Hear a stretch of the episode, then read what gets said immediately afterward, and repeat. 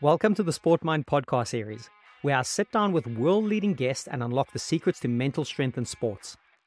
Today, before you dive into the episode, I have something special for all listeners. Are you struggling with self doubt, overwhelmed by performance anxiety, battling inconsistency, or facing fear of failure in your sport? Are you looking to overcome these obstacles and conquer the mental game? Well, I've got just the toolkit for you. An ebook I wrote called Overcoming the Top 10 Mental Obstacles in Sport which you can get today completely free of charge. This comprehensive ebook is a treasure trove of practical and actionable strategies tailored for athletes who want to unblock the most common mental obstacles. Each chapter offers digestible advice, providing immediate tools you can apply to enhance your mental game. Readers have been raving about the insights and the transformations they've experienced with this guide. Teresa from California emailed recently saying, Your guide is brilliantly helpful. I've just been getting into it and I'm truly excited to use it to help with the obstacles I face regularly. I wrote this ebook to be concise, punchy, and most importantly, practical for immediate application. And the best part? It's completely free, a token of your commitment to your mental and athletic growth. So click on the link in the show notes right now to grab your copy of Overcoming the Top 10 Mental Obstacles in Sport, or simply visit the SportMind Hub by Googling SportMind Hub. Equip yourself today with the knowledge and tools to face those mental challenges head on. Now, let's jump into today's episode and get ready to elevate your mental game to the next level.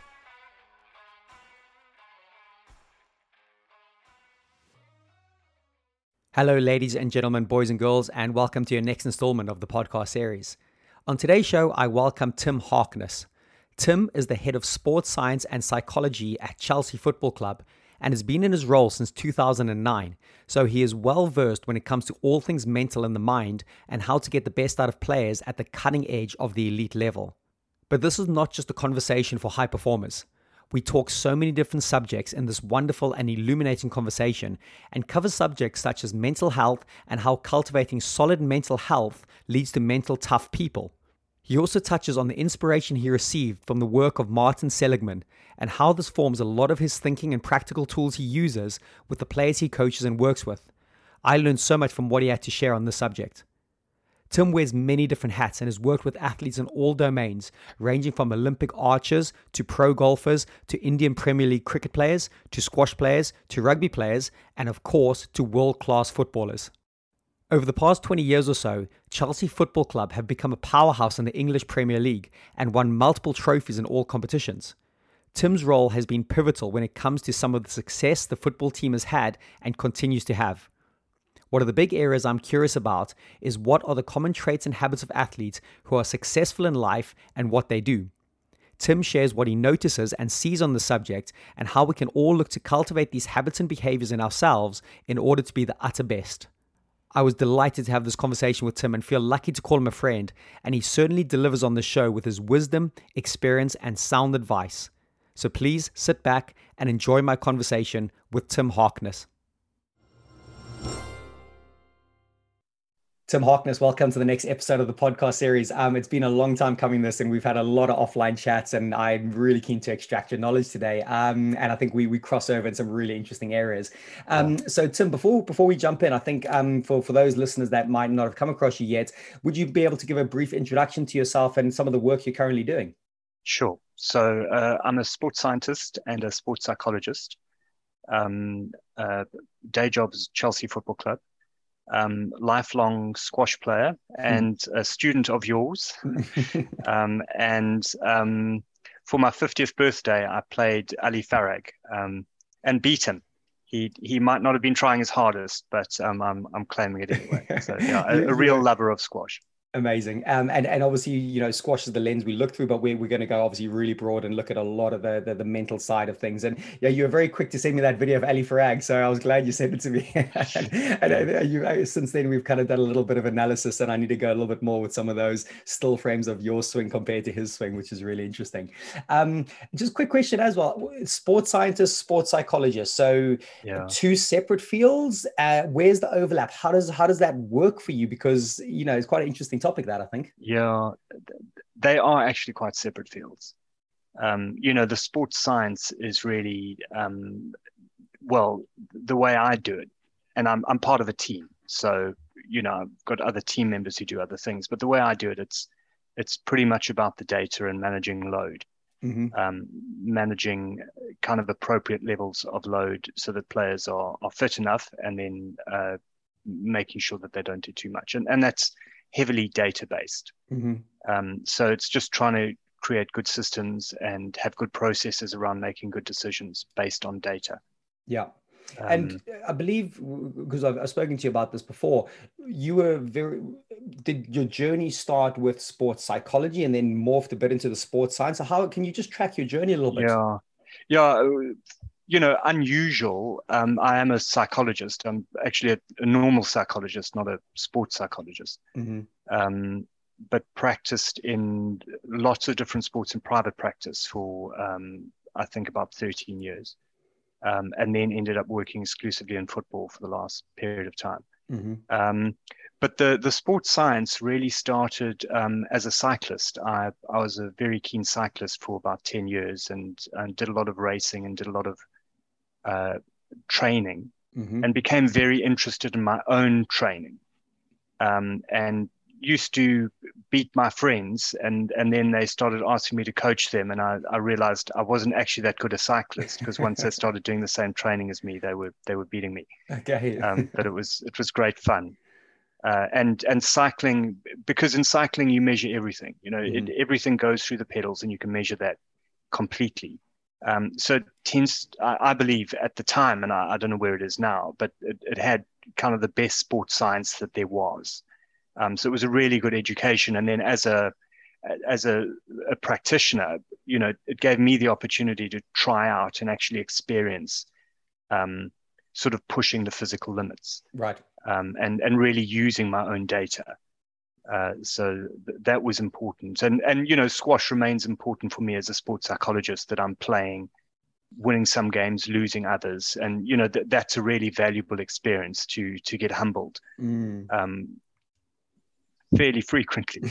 um, you know, it, and it just helps you sort of understand when you do work with other athletes. It helps you understand a little bit of what they might be going through. Mm, totally. It's it's really interesting how obviously being the sports scientist, you're data driven, you you see it on the spreadsheets and the graphs and everything. But then if you put your psychologist hat on, sports psychologist, whatever psychologist, it's it's it's it's a lot less measurable, right? It's it's a lot more feeling. But but what how do you explore that then? If you got the data side that's measurable, the psychology side that might not be measurable, correct me if I'm wrong, but yeah, how do you yeah. then work with that then? Well, you know, wh- where I want to get to in any sport is I'm, I'm always interested in outcomes. So psychology is only a, a mechanism by which outcomes are achieved. So while we can't measure psychology directly, we can measure outcomes of that. Mm-hmm. And um, you know, in, in, football, there's certain ways of doing it, which I probably shouldn't say too much about. But you know, even in squash, you you could measure, for example, um, whether certain patterns of play change in certain circumstances.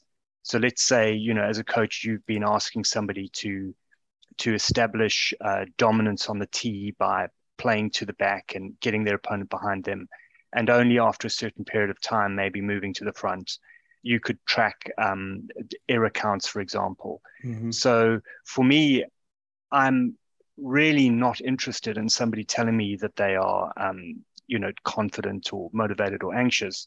I just want to see how long the rallies are, and I, okay. and I want to see what the error counts are, and I, I want to see what kind of decisions they're making.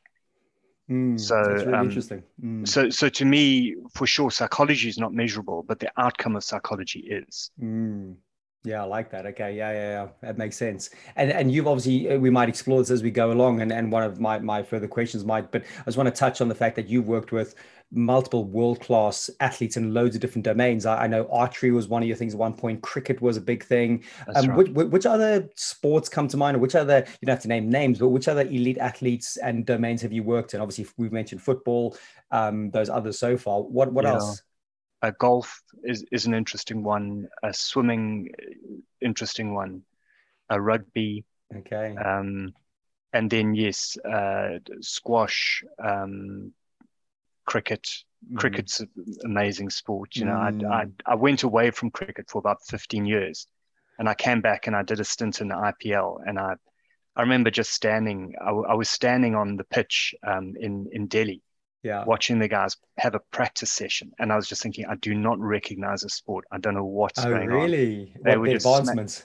yeah, yeah it was incredible. That's amazing. Uh, totally different game. Yeah. And I know we, we were speaking quite a lot at that point when you were going off to the IPL, and I thought that was that was really right. curious because cricket yeah. is such. Um, correct me if I'm wrong. Obviously, it's a team sport, but it's a very individualistic battle, bat bat yeah. versus ball, isn't it? Yeah. So even though there's the team context, it becomes quite granular. How do you? What do you think about that? Well, what fascinated me about that is I went there thinking I'd be working individually. Okay. And I, I, thought it would be about skill execution. And, you know, I've, I've got a sort of approach to skill execution. The guys wanted to talk about emotional support. Interesting. And it was the total opposite of what I was expecting. And it, all the conversations about how can we emotionally support each other. And and that is the thing about cricket is that you know you can't physically help anybody, which is unusual for a team sport. You know, rugby you can go and mm. you know physically intervene or football or whatever it is. Cricket, you can't lay a finger on an opponent and you can't shield your teammate in any way. Yeah, true. They were so interested in how they can support each other emotionally, how they can be fair, how they can communicate in a healthy way, how they can make sure that uh, you know people are not rejected from the group. Uh, it was really, really it was an eye opener for me. Was that a little bit not out of your comfort zone, but were you having to grow your wings on the way down, so to speak? Were you having to kind of adapt the way you thought you were going into that environment? I, I certainly had to change. You know, I'd, I'd, my planned approach wasn't there. But fortunately, I, have read some really good books about um, looking after each other and and uh, team values. Mm. Um, so I was able to draw on that. Could you could you explore that with us for a sec? Because because I know I'm coming from a very individual individual sport yeah, background myself, yeah. and it's it's probably one of my, my weaker areas that I'm really looking to explore. You know, what, what what how did you how did you gel? How did you get that yeah, emotional support going? Well, well, the model that we used, um, th- there's a book called Blueprint, and um, it's written by a man called Nicholas. I think his surname is Christakis. Mm-hmm. And he's a sociologist who works in the USA. And, and to me, this is the, the best book on groups that I've read. And what he says is that um, in every human society, there, there's six common values that nobody will argue that it, that, well, everybody agrees that it is better to care than not care. Mm-hmm. Everybody agrees that it is better to be free than not to be free, to be fair than not to be fair.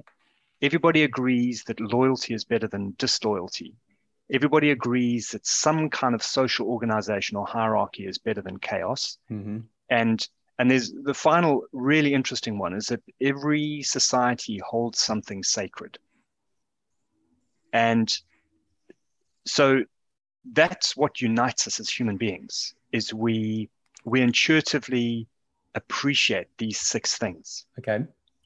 What divides us is that we prioritize them differently so, for example, if I'm loyal, it may mean being unfair. Mm-hmm. Because what if you and I go back a long way and I'm loyal to you, but that means that I don't give someone else a chance? Yeah, totally. So, okay. at a certain point, I may need to prioritize the one over the other. Or we all agree that that an ordered society is a good thing, but that may impact on freedom, for example. So, mm-hmm. you know, you as a coach may like having a a fairly structured session or m- may want to be the authority in, in you know, w- when you run a group session, but that impacts on the freedom and the choice. And those two things need to be prioritized or need to be accommodated. You, you can't just have 100% of both. Sure. It's not binary, isn't it? Yeah. No. Mm. So, so that's the one way in which w- the one thing that sort of divides us. And, and then the other thing that can divide us is, well, how do we express that? How do we express care? Mm. And, you know, th- this is quite interesting for me as a South African living in this country is I think South Africans express care differently to how British people express care or English people express care. Mm-hmm. And you've kind of got to learn those different languages when you're in different working in different cultures. Sure. So, so, but I, I think when you start to ask questions like, well, and this is what the cricketers were doing how do we show that we care? Okay. How do we express care for each other?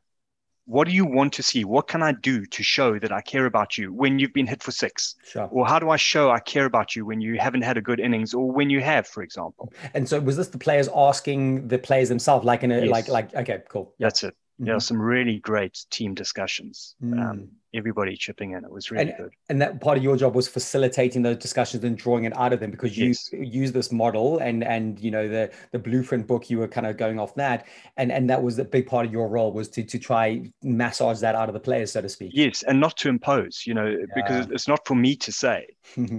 um, but, but it's to find out in this group because what unites groups is when we have a, a shared uh, understanding of what care fairness freedom is Mm. um, and and and then when we have a shared priority that, you know for example the captain had to decide well when it comes to telling my very experienced spin bowler what to do do we prioritize authority or do we prioritize freedom Ooh, nice. and nice. yeah. you know that, that's just a practical thing yeah.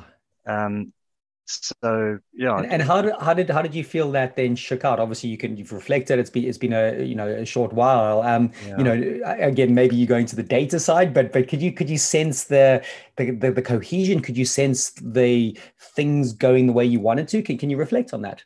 yeah I, I i do think you know for sure there's a data side and, and there is that but you can also tell that the, the language is being used Mm-hmm. And you can tell you know i mean you can tell if you're being received as a practitioner as well that, Sure. that's also part of it Mm-hmm. Um, Nice.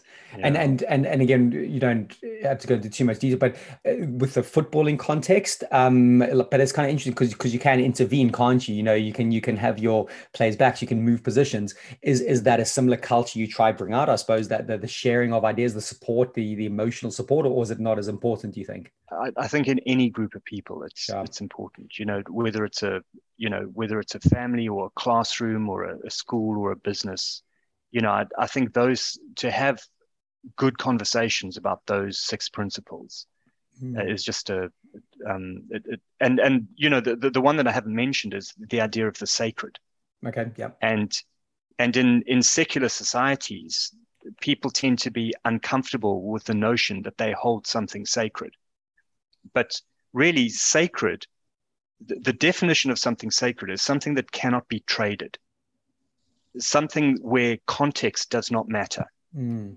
so you know what can be traded is let's say um, i don't like walking in the rain you know let's say but i'll trade that you know if you offer me 20 pounds i'll go for a walk in the rain Sure. so that's not sacred to me to not walk in the rain but can i find things that i will not do no Mm. matter what you offered me or The no non- matter what the, the, non-negotiable. Yeah. Right. Yes, and and then that then is sacred okay. and um, and those are useful conversations. Mm. And you know, for example, on on the squash court or on the, the cricket pitch or whatever it is, are there things that are sacred to you in that situation? Is it okay to give up sometimes? You know, is it okay to to cheat? Mm. Um, is it okay to um, to to to be uh, violent, for example? You know, or, or so what for you in that situation Sure. Mm. And and I bet I bet some of the players don't even know what that is. Initially, it's it's it's Yes, hei- heightening yes, their self awareness, Yeah, and yeah. it could be quite interesting. Like when they start discovering it themselves, going, "Wow, okay, that that's where," and and, and that's part of the facility of the conversation, Yes. isn't it? Yes, and, and and that can create problems because I think for some people, not losing is sacred, hmm and and that's you put yourself in a difficult situation. Or for some people, being the best is sacred. So you know, I I, I think, and I, I I don't know Mohamed El Shorbagy, so I can talk about him with freedom. But I've watched him play a couple of games where he's been losing and he's kind of thrown the game at the end. hmm and and to me he's he's uh, you know he he threw a game against Paul Coll where he got conduct stroked out of the game Yeah. and I've seen him lose to Ramy Ashour a long time ago where he just hit the last three balls in the tin hmm and I think he's done that with Ali Farag as well is he's just gone I'm done Mm. and I think what he's doing there is he's he's refusing to be beaten in a fair game of squash because it's sacred to him that he is the best Interesting. Yeah. and and that limits him in certain ways Mm. That's really, I've never heard of it put like that. That's yeah, going to give me some serious pause for thought there. I really like that. Um, okay, so I, I want to kind of move on to this the subject that I think we had a quite a good chat about, and, and actually maybe quite a big part of what we're going to continue to talk about. And you might have already touched on bits of this, and and something I'm trying to learn. It sounds like you're at the forefront of discovering parts of this yourself, or studying it at least mental health leads to mental toughness. Um, mm. Can you explain that? Because because you mentioned that to me, and I, we've had a few kind of interesting chats. Yeah. So yeah. so where you at with this? Are you you kind of you really trying to dig in? You're trying to study that subject. Mental health leads to mental toughness. Over yeah. to you for a bit. Okay. Well, I I think when it comes to mental toughness, um, th- there's something called the fundamental attribution error, and that is that we overestimate the role of choice and the role of intent and underestimate the role of circumstance. And, you know, an example, I, I was playing squash years and years ago, and I, I, I used to um, get sent to the, the backhand corner quite a lot. And I, I got quite good at kind of digging it out of the backhand corner. And I, I got sent to the back end corner and I, I, played this lob right down the line and it was two centimeters away from touching the wall on the way out but it was just absolutely perfect. And i thought to myself you're a genius. And and you know two minutes later i got sent exactly back to the, the corner and i played exactly the same shot except this time it just kissed the wall and it was out. Right. and i thought oh unlucky. Okay. And what i've done there is when i've done something good i've taken all the credit and when i've made an error i've put it on the the luck side. Yeah. And and I think what we can do sometimes is whether when things work well for us, we overestimate the role of good fortune or circumstance. Mm-hmm. And I think we've got to be very careful with mental toughness that a lot of times when we are able to exhibit mental toughness, it's because we've been fortunate enough to be well resourced at that time. And what I mean by that is maybe we've slept well, we've eaten well, but more particularly, things are kind of going well for us in life. That mm-hmm. um, that we're feeling uh, respected, we're feeling loved, we're feeling uh, appreciated. Um, and the thing about that, and, and this is the key link between mental health and mental strength, is that when we're feeling mentally healthy, mm-hmm. the stakes of any given moment are lower. Right. That's why it matters. And we know that the higher the stakes, the harder it gets to perform at your level. Mm. So, you know, an example of this is when uh, when England had a penalty shootout against Italy in the final of the Europa Cup, the, the European Championships, mm-hmm. and and the last three English penalty takers were all black. Mm-hmm. Now, if you're black and you miss a penalty for England, you're going to get racially abused. Yeah, it was a massive fallout. Mm. If you're white and you take a penalty for England and you miss, you're not going to get racially abused. Mm. So the stakes for the black players are higher than the stakes for the white players. Mm. And when the stakes are higher, it's harder to perform at your peak. It's mm. easier to score a penalty in the training ground than it is in a match, and it's harder to score a penalty in a penalty shootout than it is in normal course of play. Hmm. So one of the things that we have to recognize is when things are going well for you in terms of mental health, it lowers the stakes on any given moment because you don't need it as much. Sure. because things sure. are good for you. Mm. so you don't need to change your life. You don't need the win. You don't need to prove things or you know win people over. Things are already going well for you. You don't need that any one moment quite as much. Yeah. Um, and because you don't need it as much stakes are not as high. You're not under as much pressure. It's easy just to kind of mm. do your thing. And and you know I'll, I'll put this in now. Performing under pressure is more about keeping on doing your thing than it is about raising your game. The key moments, doing well in key moments, is about staying the same and not getting worse. It's yeah. more important to not get worse than it is to get better. And the reason why a lot of people get worse is because they think they have to get better. I got it. Wow, there's so many threads I'm going to unpack from that. That's a brilliant, beautiful way to, to kind of start a, a bit of a conversation. On that pressure piece, I like that. A, a little analogy I use. Um, I, I, talk about your glass being completely full. Your glass yes. is full. If you're trying to yeah, put yeah. more water into that glass, if you're trying to yeah. be better than that moment, all of a yes. sudden there's going to be a lot of mess and spill. I'm going to come back to that and ask you a few on that for a second. So let me just clarify my thinking here.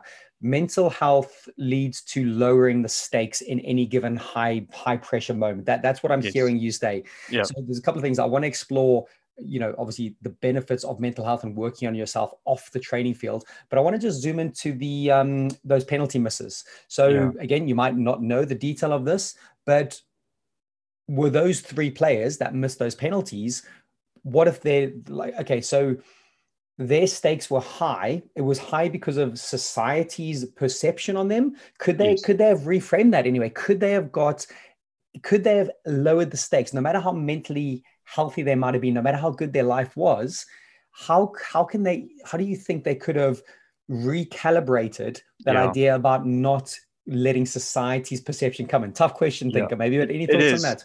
Yeah, you know, as as a white guy, I wouldn't want to answer that question because mm-hmm. I mm-hmm. just don't know. Mm. You know, I I don't know what that's like, so I I can't. Of course, I can't claim any particular expertise there. Mm-hmm.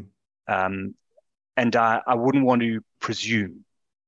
Um, yeah, and maybe I'll, I'll, I'll just leave it at that. Yeah. So let me let me kind of reframe the question then. So I suppose the simple nub I'm trying to get to is the the the stakes that you perceive are high.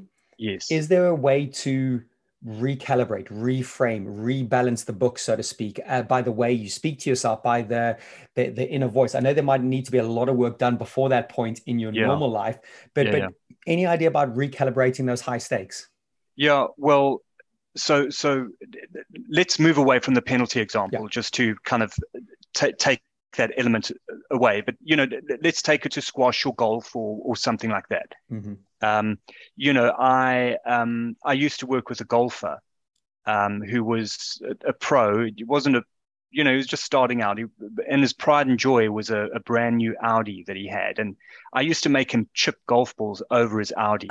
oh wow! Okay. And we're just trying to raise the stakes a little bit. Yeah, yeah. And um, so, yes, I, I think the the one thing I would want to acknowledge is that there there are some circumstances that are more difficult than others, mm-hmm. and you don't always have to fight that. So sometimes you can just accept it and you can just go with it, mm-hmm. and you can be compassionate to yourself because you don't always have to control yourself, and there are times when you can allow yourself to be anxious or disappointed or sad or frustrated or angry. You know, I, I think I, I, think accepting those emotions is part of a healthy response. Mm. Um, then what I would want is to say that my emotions don't need to directly manifest in behavior. And and also importantly, my emotions don't have to directly manifest in body language. Because one of the things that can happen is that when when your emotions affect your body language, that affects your technique in whatever sport you're doing. Mm-hmm. So, you know, if, for example, you're a squash player and um, and you're feeling defeated, you're going to slouch. And if you slouch on the tee, you can't move as as quickly in different directions. Um, or if you're really angry and you're tense, you're going to lose your feel for playing to the front. Mm. So, so that's the one thing is while I think it is important to accept and acknowledge emotions, um, it's useful if those don't manifest in body language and and that's going to happen in some ways not because you're trying to change the emotions but just because you have a clear idea of the correct stance to have on the tee yeah sure. or you've got a clear idea of what is tactically appropriate or what is technically appropriate mm-hmm. so the more uh, coached you are in technique tactics and and physical posture mm-hmm the more resilient you will be to emotional fluctuations. Mm, I like that. And awesome. you know, this is where your coaching, for example, is very valuable because you do have a, a very kind of detailed eye for technique, mm-hmm. and you can really break that down for people. And what you're doing by by helping them to really understand their technique is you're making that te- technique more resilient mm. to emotion and to circumstance.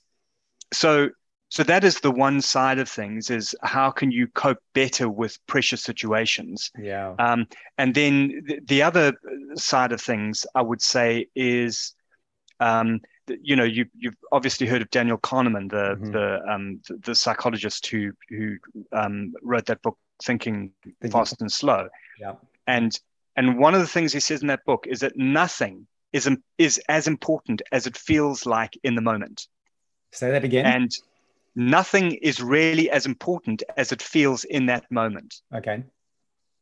And and they, you know, I, I won't go into the detail of that, but because we we prioritize the here and now and are not because we're more aware of the immediate present as than we are of the next 10 years or the next yeah. 20 years we tend to over prioritize this moment against other moments. Interesting. And yeah, it yeah, can feel like you know this is the only match point i'm ever going to have or you know this is the only match where you know where it's not. Yeah there are going to be lots of matches. And and kind of you know the older i get i mean i've been playing squash for a long time now um, it's easier to keep things in perspective just because I've played so many matches. Mm. Yeah, sure. it's eh, well, there's there's a couple of things I want to pick up there. I, I love the trying to separate the emotional turmoil that might be going on under the hood and what you're portraying out into the world because yeah. you know body language works both ways i think it kind of it portrays an outward expression to like what your opponent can see Absolutely. but also yes. maybe it portrays Absolutely. an inward expression a guy go okay like yeah might not quite be okay in there but I, I, can get that right so it reminds me just of the swan analogy isn't it you know when that swan is cruising on water but the legs are paddling quickly underneath you know yeah. maybe your brain is paddling those legs quickly but you need to be that swan yeah yeah um, yeah, so I really like that. And then, yeah, the, the idea of the kind of the, the, the older brain in the younger body, like knowing that when you zoom out, that it's it's like that one big moment that you seem as a big moment as a 25 year old when you actually zoom out and you and you can rebalance it um it makes sense but really hard to do in the moment for the 25 year old like, no matter how much you convince them or tell them all the stories they've probably yes. got to live through that experience themselves to actually learn it so no matter yes. how much good coaching mentally they might have had they probably still have to go through that don't they yeah. so yeah and I'll, I'll, say something else about that and this mm. is something that really helped me in my squash is let's say you are let, us say you're playing a match and you you're 10 or you know and now it's going to go to 12 um, assuming that you and your opponents are relatively even in, in levels, the outside view on that is that you've got a 50 50 chance of winning that. If you're 11 10 up, you've got a 75% chance of winning that game because you've just got to win one point, but your opponent's got to win 3 mm-hmm. Now, 75 sounds good, but it's not every time. In fact, what that's saying is one time in four, you are going to lose from 11 10 up. Okay. Just through chance, mm-hmm. not from having done anything badly. But what can happen is people can lose from 11 10 up and they start telling themselves bad stories. Because if you are 10 8 up, you're going to lose that one in eight times. Okay. Yep not from having done any, just straight chance. Yeah, yeah, yeah. So one in eight times, you're going to get to 10 8 and you're going to lose. One in 16 times, you're going to be 10 7 up and you're going to lose. Yeah. And if you play a lot of squash matches, you're going to be 10 7 up a lot. Mm-hmm. What's important is that you understand the role of chance and don't start telling yourself stories just because you're losing one mm-hmm. in four games from w- when you had a game point. Mm. And so, and, so Karen, it's important that you don't overinterpret these things. Mm. And, and and and the kicker is that the the human mind is like velcro for negativity so when you lose that one in four it probably feels you like remember it. you remember it. it sticks more doesn't it it's yes. kind of like going wow it just it just feels like such a big deal yeah yeah winning winning the three out of four it's like ah i do this whatever. But exactly. that one yeah. can stick around a long time. Yeah. Um, really well put tim. I love these these are the type of conversations i'm really glad we're getting down today. Um, i'm going to just go back a couple of steps. I'm going to come back into the mental health idea. So the mental health leads to mental toughness because it lowers the stakes a little bit right? Um, what are you trying to encourage the, some of the players you work with the athletes the conversations you have? You know maybe it's obviously going to be slightly different for everyone but yeah. i suppose mental health like like like you know is one of the questions I, I had later on but i think it'll be really good here you work with all these top athletes at a full range and loads of different sports I suppose what are some of the, the, the common themes you're seeing? If you kind of yeah. maybe just looking through the mental health angle or lens for now, what's yeah. what, what's what's the what's the sticky things? What's the common yeah. thing from these? Well, you know, I can actually give a fairly precise answer to that question. Um, there's a psychologist called Martin Seligman who sort of um, is a very important person in the positive psychology movement in the US. He's also an extremely strong research psychologist. So, you know, to my mind, he's one of the significant psychologists of the last century. Um, and he did an enormous amount of research where he spoke to thousands of people in multiple countries. And he asked them to rate how satisfying they found their lives. And he asked them to describe uh, things about their lives. And what he found when he processed all of this data is that the people who regarded themselves as having satisfying lives spoke about um, having five, be, scoring high in five categories. And those five categories are positive emotion, engagement, relationships, sense of meaning, and a sense of accomplishment. And and he calls it PERMA, just to go with you know the, the five things. And so that really is the model that I use. It's a research-based model of the outcomes that you need to have mental health. Mm-hmm.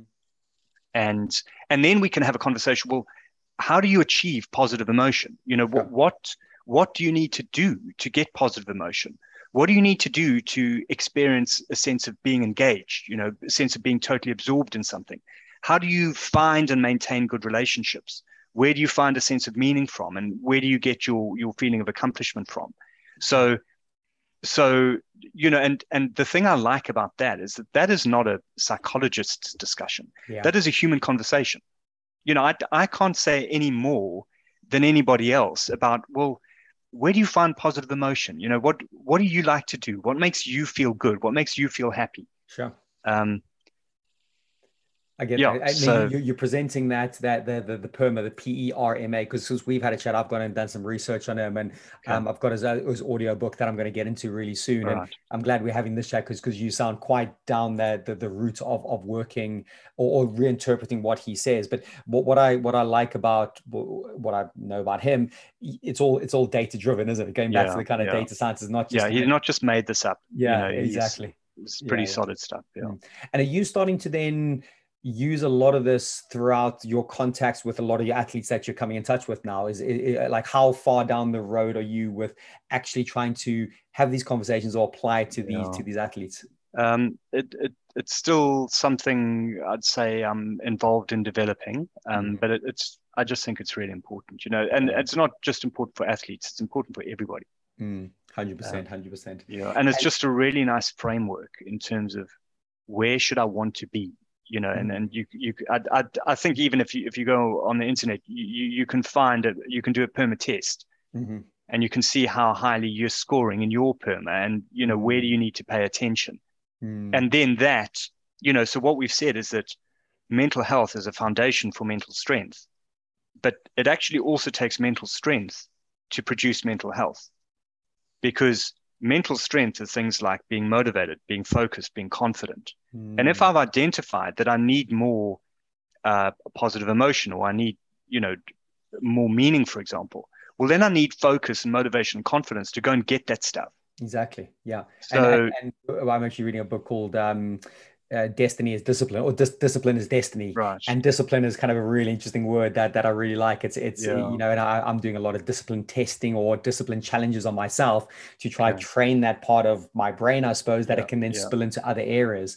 Um and and the more you're speaking about uh, martin uh, seligman is i can't quite if that's a wrong pronunciation but seligman um it it some of it feels like it overlaps very lightly with uh, Mihaly Csikszentmihalyi, the, the the guy that did flow. Uh, yes they actually work together Oh, do they? Oh, yes, cool. yes. Yeah, yeah, yeah. Okay, because yeah, I can yes. imagine ages because yeah, kind of yeah, I've I've read a bit more of Mihaly Csikszentmihalyi stuff with flow yes. and happiness yes. and and uh, have you have you researched much of his or, come across? Yes, yes, uh, you know, familiar with that, and and so when Martin Seligman talks about engagement, which is the E in the PERMA, that engagement is experiencing a sense of flow. Nice. So the, the, two of them actually researched together. Yeah. Oh, cool. I didn't know that. That's good. Yeah, well, yeah. That, that yeah. so you, you, it picked more. it up. Your your your sense was an accurate one. Spidey senses tingling there. um, awesome. That's yeah, really good advice. And anyone interested, I, I, would I would recommend going checking him out. I'm going to go down a bit of a rabbit hole with uh, with with Martin and that perma stuff. Have you have you done perma on yourself yet or not? Yeah, it's something I'm aware of. You know, I mean, I, I, so here's a name drop. I, I actually met Martin Seligman. Ah, did you? Um, yeah, Awesome. yeah. I, Okay. um, I, he he invited me to the US, and I, I sat in on a seminar, a, a, a several day seminar that he was running, and I, I got to hang out with him. Yeah, it was an incredible experience. Um, and um, so that that was probably a decade ago. Wow. um, and it, it really has changed my my psychological thinking and it's changed my personal thinking as well Mm. so you know I, I do pay attention to that Brilliant, love it. And um, one of the other conversations we were having, and this might be a little bit off the mark, but I want to I want to go with this because um, I do I do like the ancient thinkers, uh, Aristotle, Socrates. I love Marcus Aurelius's writing. You talk about Plato and Yeah. about the three states of Plato. yeah what yeah can you what can you expect? So you know for, for years when it came to mental strength i used to say mental strength is focus motivation confidence. Those were the three things. And um and you know when when when i work with different organizations it always comes back to are you focused? Are you motivated? Are you confident? Mhm. and there's a friend of mine who um, simon jones who um, he, he worked for the lta for years and years. And and when he got involved with spanish tennis he actually found that they used head heart legs Okay, and he brought head heart legs into british tennis interesting. and focus motivation confidence well focus is head motivation is legs and heart is confidence I like it. and that was sort of fascinating. And and then you know I, I was just sort of reading around, and I, I came across this that that Plato used to talk about the three seats of the soul, and he said it's the heart, uh, the head, and the stomach, and the heart focus. hmm Sorry, the head focus, the heart courage, and the stomach motivation or desire. Um, so I was just fascinated that these three things Yeah, there's a lovely are overlap. more universal concepts. And in fact, you know, I've read more about it since, and, and they are concepts that are used in multiple cultures across history. Hmm. Um, so when I talk about mental strength being focus, motivation, confidence, I'm fairly confident in that, Mm. just because I'm not the only one.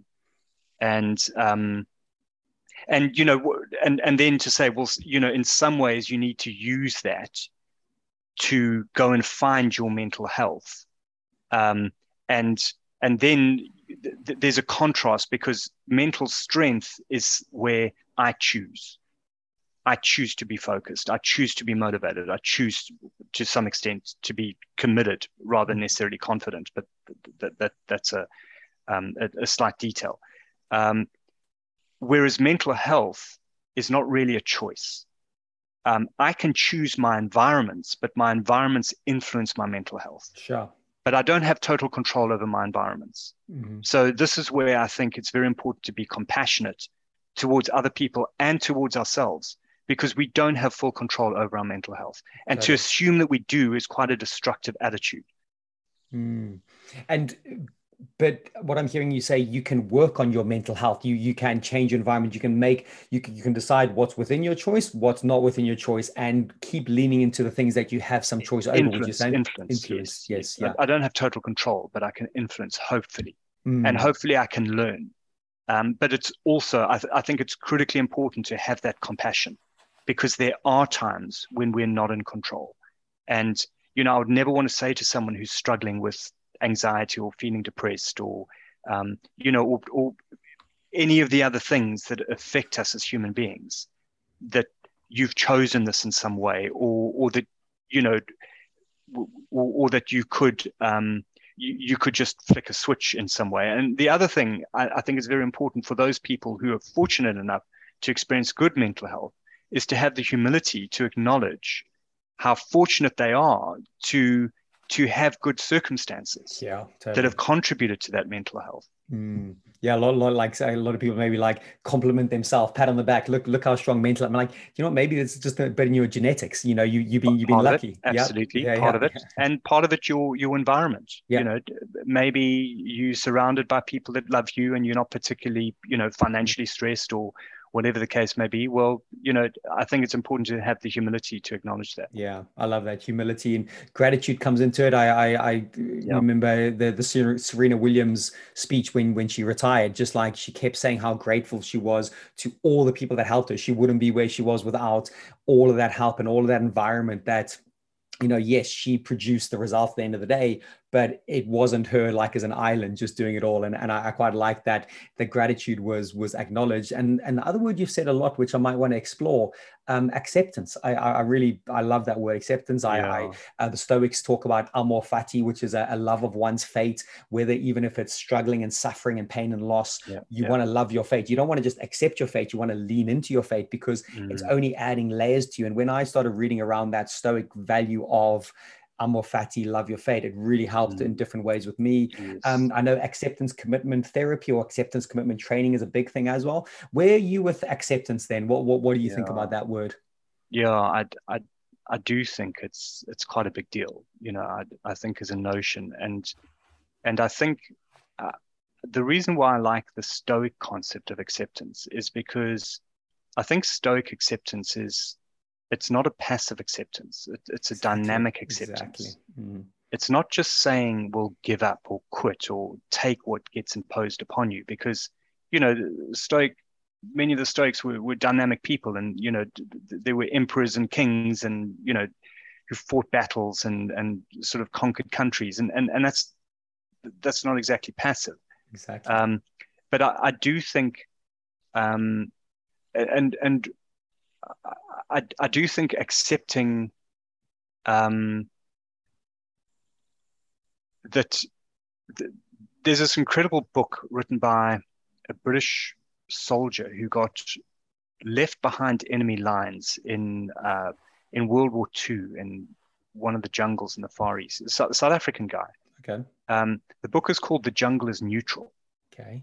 And and he had to accept that the jungle was not trying to kill him, but it also wasn't trying to save him. Interesting. Mm. It was just neutral. And when he was able to dissociate himself from um, th- th- this concept of intent or entitlement, he became free to to act on his environment. And I think acceptance is to remove a sense of entitlement or a sense of guarantees. And and I think the more that you can kind of explore that, that you're not guaranteed success, you're not guaranteed happiness, you're not guaranteed uh, acknowledgement necessarily, and and and then the, the more neutral the world around you becomes, the less disappointed you can be when these things aren't delivered, but also the more pleased you can be or the more grateful you can be when you do receive. Mm, I love that. So, um, yeah, I, I, and and and I mean, they didn't have just have this notion of leaning into your faith. They had this memento mori thing, you know. Meditating remember, death. remember death. Mm. Uh, remember that you will die, and re- remember that your time is precious. And and remembering death is actually an optimistic philosophy. Uh, it, it's a, a, cause for celebration because, for sure, you know, one day you will cease to exist. Um, but, but how good is it now um, to have what you have? How precious is it? And and I think the same goes for you know you, you will lose. Don't worry about that. You will lose matches, and you will. But but how good is it to to either have not lost yet or how good is it when you do win you know so so yeah. to me that's acceptance is it, it, it's actually an optimistic philosophy mm. um, because it's to be freed from from expectation and to some extent freed from disappointment mm. attached to that expectation That's awesome. That's really, really good. And I'm glad you, again, I, I could talk about the Stoics for hours. I love, love researching their stuff. I think it's such a proactive way to live life, be in, be in that sporting arena. They, they talked a lot about, you know, wrestlers training the mind, training the body. And yeah, the, the, the way the Stoics used to think about things was just a really proactive way. Um, yeah. And I think this links really closely to kind of the next question I was going to ask you, which was based very similar on that. Um, I'm interested in consistency and and and and achieving consistency even when the stakes are high. And I think yeah. there's a really strong link here between what I'm getting at is actually dopamine. It's really interesting because I've been doing some research on dopamine quite a lot, a lot wow. recently, and we all have a dopamine set point. And if we're operating at these highs and lows, like we're over celebrating the wins, but we mm. come crashing down past our dopamine set point into the lows of the lows, mm. um, it really can, in my opinion, ruin consistency. It ruins confidence. It's it's this you're operating in this big bandwidth. And what I've heard you say a little bit about acceptance, about the Stoics, about this way of thinking, that your bandwidth you're operating in the highs. Yes, you can enjoy and celebrate them, but they're not like crazy high, but they're not. It doesn't mean then you're kind of you're you're coming really down on the other side of it. Um, there might be a link there. There might not be a link there, Tim. Um, yeah. Consistency in regard to you know when the stakes are high. How do you think athletes can try get closer to that state? Yeah, well, I I think I think part of it is um, is that how high are the stakes really? Because probably the stakes feel higher than they than they actually are. Mm-hmm. So, and and there are ways of interrogating how high stakes are. Uh, now, there's a difference between because I'm I'm a big believer in seizing the moment, you know, and recognizing that there are some moments that can be seized. So some moments are more important than others, but you know, even life and death is not actually life and death. In in that it, it's it's coming you know it, it, it, it's not something that wasn't going to happen anyway. Sure. Uh, and so if you can bear that in mind a squash match or a you know tennis match or golf shot or whatever th- those stakes aren't really as high as they feel in in that moment. Um, and you know, I, I had an experience where I'd, I was on an aeroplane with a burning engine, and you know, we, we were flying along, and the aeroplane was vibrating, and there's all this kind of shaking going on, and and we didn't really know whether we were going to actually land or whether we, you know, we're just going to plummet out of the sky. Wow. And and it was an opportunity, obviously, to reflect, and and one of the things I was very grateful for is that none of my family were on the flight because then the stakes would have been higher. Mm. So for sure, you could think, well, what could be worse than sitting on a burning airplane? Well, it could be a lot worse, because just one of my kids, or just just you know, could have been there with me. That would have been horrible. Sure. But just me, well, that's not so bad because they're not there. Wow. And that's you know, stoic, and, and that's stoic thinking, and so on and so on.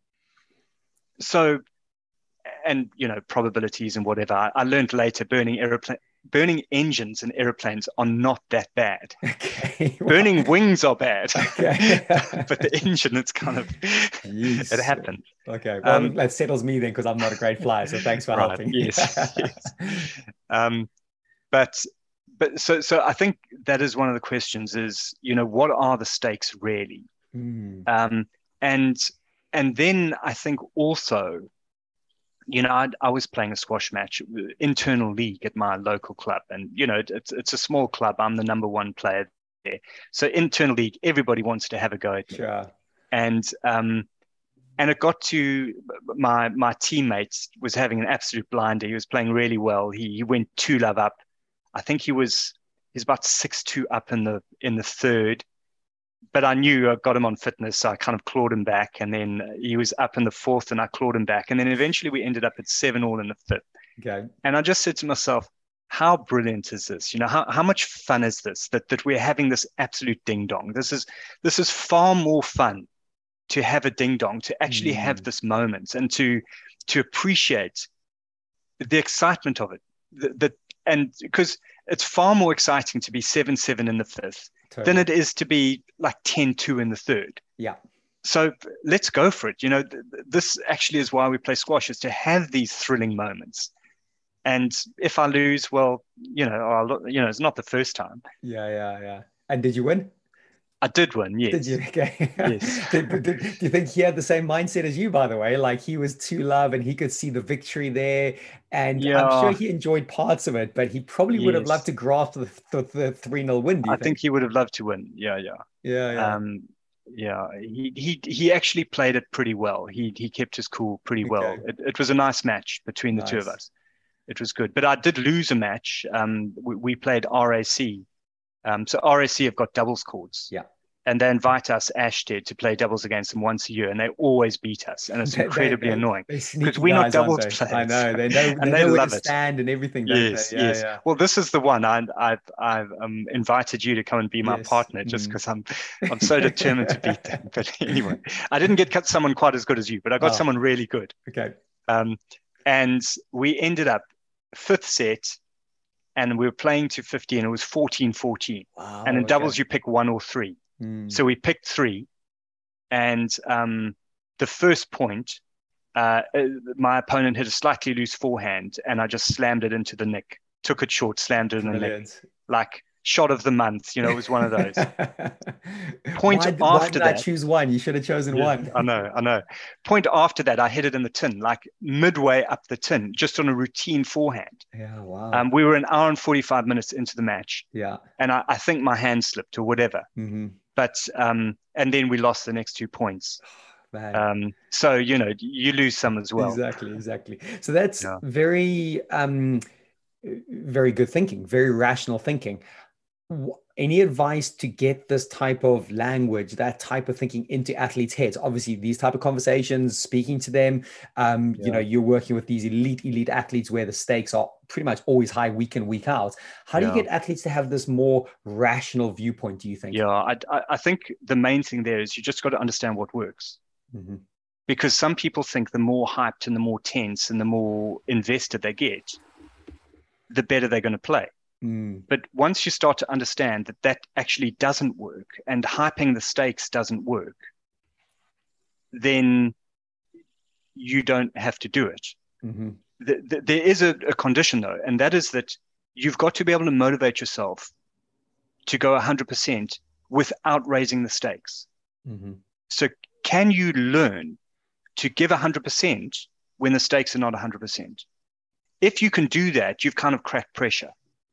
If you can't do that, if you don't know how to motivate yourself without telling yourself how vitally important something is, then you're always going to struggle. Mm.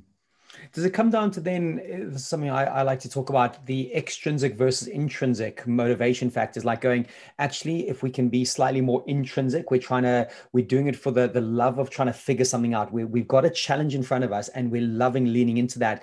And whatever the extrinsic the result will be the result you know we, we often hear about process over outcome but it, i'm Yeah. interested to hear where you think of that because Yeah. you're in a you're in an outcome driven industry massively how do you get Yeah. that balance right Well, a, a- friend of mine who's an elite athlete, he says outcome through process. Ah, okay. Okay. So of course he wants the outcome, and and he says sometimes he says playing in a Champions League final that is not fun. Mhm. Nobody enjoys that. Mm. It's horrendous. That's what every every footballer is trying to achieve, though, aren't they? Ultimately, Yes. I know it sounds weird, Yes. that, but when you get there and you're in in that moment, yeah, but he says outcome through process, and if you understand that the process is what will deliver you the outcome, then you are able to focus on the process and execute the process. If you Mm, don't understand that, then it's going to be more difficult for you. And mm, this is where the role of the coach is so important because the coach can solidify those processes and simplify those processes. Yeah, because- totally. The more clearly you understand what the processes are, the more resilient you'll be in terms of sticking to them. Yeah. Hundred percent. It can't just be this ethereal process. Absolutely. Like Yeah, it's yeah. got to be precise on the mark. And and correct me if I'm wrong, but but very much like hundred percent controllables, things that you have hundred percent control over. But I know you said influence earlier, but you know, is that is that how you would encourage the process? Is going, I can control these things. Let's get that. Let's get that on the table. Yes. Uh, yes. And, and you know, I, I, I can try and put my opponent in the, the back corner, for example. you know, I, I, can't totally control that, but I'm I'm still going to try and do it. Mm. Still going to have that as an ambition. Mm, exactly. So um, I'm not I'm not perfect. only going to have goals as things that I can totally control. Mm-hmm. Mm. Because yeah. I don't mind failing. Mm, no, completely makes sense. Um, I know you've got to go soon, but I've got maybe have you got five more minutes? Would that yeah, yeah. would that be okay? Wicked, because yeah. um, there's a couple more quick little questions Yeah, This has been super insightful. It almost feels like part two to ten are coming up at some point soon, but uh, I'm being really greedy here. Um, okay, one of the questions, you know, nerves. Nerves is a huge thing, and and and we know nerves, and I'm always curious to to know different um, experiences or ways to deal with nerves or get yeah. close to dealing with nerves. Yeah. how, how would you help an athlete with that? Yeah the, the first thing i would say is um, you know your your body involved evolved an alarm system for a reason. So your body evolved adrenaline for a reason. And so and and that reason you know because there's a survival benefit to being nervous nerves can improve your performance. Mm.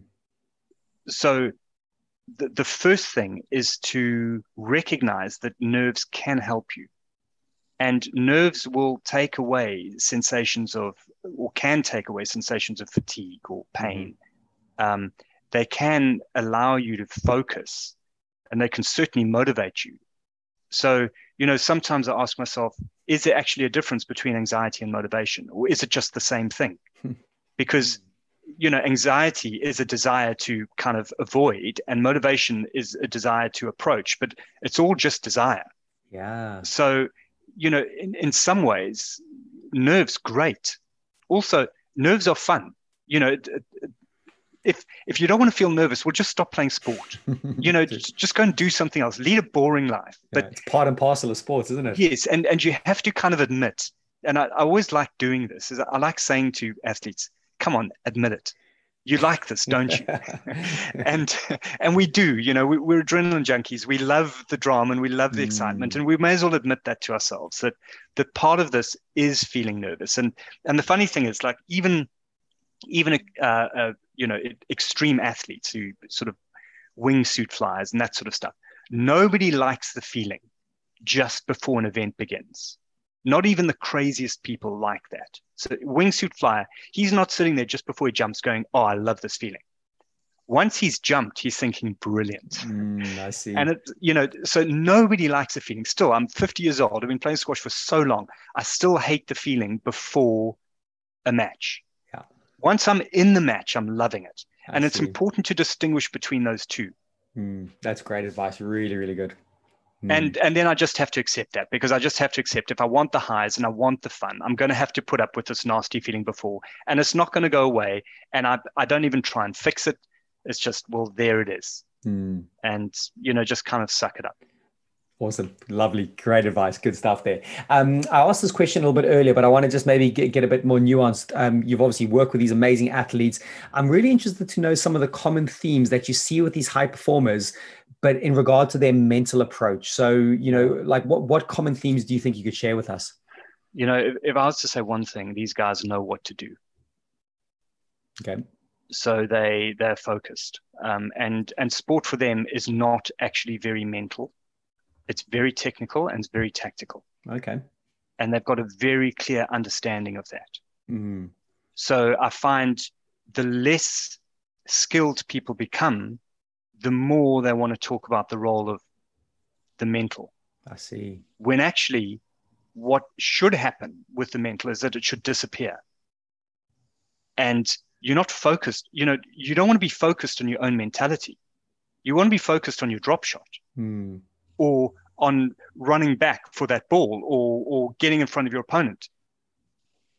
You know, I mean, um, uh, Verstappen, he said, I just drive fast. I, I don't think about, you know, stuff.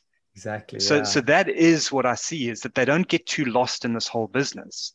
Now, for sure, and and this is where, um, you know, the mental health. You have to obviously take care of your mental health. Mm-hmm. But then, when it comes to mental strength, focus. Well, for sure. But what are you focused on? Um, confidence for sure. But what are you confident to do? And motivation for sure. But what are you motivated to do? Mm. And the more precise and the more specific you can be about that, um, the more focused, confident, and motivated you're going to be. Mm. So yeah. that is what I see with the elite guys: is they um, they don't actually spend a lot of time talking about feelings. Um, mm. they just do stuff. Yeah, they just they just do it at such a level that it just it, it all it works itself out in a way, I suppose. Then they're yeah. not having to spend expend any mental energy on their mental side of the game. Absolutely. Just yes. their, their mental bandwidth is on the execution of the yes, skill. and it is mental bandwidth for sure. Mm-hmm. You know, and these guys have got places, and so when I say guys, I mean men and women. Um, they've got places where they will go, and and I do think that is one thing. And you know, I, I know you'll be able to relate to this as a as an ex uh, track athlete and mm-hmm. squash player. Is you know, when you're running 10,000 meters, which I think was your event. Yeah, 8, 15, and 10. I used to like okay. hate them, but then, yeah, yes. like same as like you, what you said. Yeah. You've got to have places where you're prepared to go. Yeah. And some people are prepared to go to different places. And that's something you've got to figure out mm. where you're prepared to go. Mm. And, um, you know, I mean, as a cyclist, one of the things I had to learn is you've got different energy systems. So you've got an aerobic energy system, then you've got an anaerobic energy system, and then you've got an energy system where the energy is still locked actually in your muscles. Hmm. Okay. And what happens at the end of a cycling race is you use up all your aerobic, and then you go anaerobic, and the last five minutes are just absolute torture because you're burning and you're suffering, and you feel like there's nothing left, but there is there's still 30 seconds of effort left in your muscles. Yeah. Okay. Now you're going to, you don't feel like you can go, but it's there. And you have to understand that even though you feel completely exhausted, you have to override that and launch. Mm. And by the time you get to the finish line, you will feel as if you're drowning. Your lips will be blue. You know, you, you'll feel like you, you're sucking in air, but nothing is getting in. Mm. But you've got to understand that you can actually take your body to that place. And you can't be afraid of that yeah and and that is something that people have to learn is you know where they're willing to go and mm. what levels of discomfort are they willing to endure mm. in order to produce focus motivation and confidence mm. That um that sounds a lot like mind over matter in that sense. Like like uh, the, I, I need to figure out the where these studies are, but they've done studies on marathon runners that hit the wall and it's yeah. all mental it's literally mental it's like the, the like you said the muscle the, the the energy stored deep within the muscles is still yes, there. Can there. you can you mentally get to that point yes, and pass that yes, wall? Um, does that relate to squash in a way? Because I know squash is very anaerobic and aerobic, and it, it balances the two. I know yeah, obviously yeah. cycling is very different because of the endurance side, but you know, as a final thought, what what about yeah. those energy systems on the squash court? Yeah, you know, I mean, at my level of squash, there are not a lot of points that are lasting longer than I don't know, I won't say 15 seconds, you know, however long, but, mm-hmm. but you've always got energy for one more point. Sure. Um, you know, un- unless you're starting to cramp or, or that kind of thing. But mm-hmm. um, you know, you, you can generally push for one more point, and, and that's yeah. all you got to think about. Yeah, yeah, yeah. Convince that, convince that self, get that inner voice working. Listen, Tim, this has been an absolute treat. I've really no, loved this. Took loads, yeah. loads of different directions that I didn't think it would yeah. take. Thank you for your time today, man. I know you're a busy man. You're you're really under the pump with with what you're doing. So I appreciate the time today, man, and hope you enjoyed it as well. Yeah, I know. it's great chatting, Jesse. Nice, nice to be in touch. and see you on the squash court before too long. We'll do. Take care, Tim. All the best. right. Thank you. Bye. Bye. Thanks.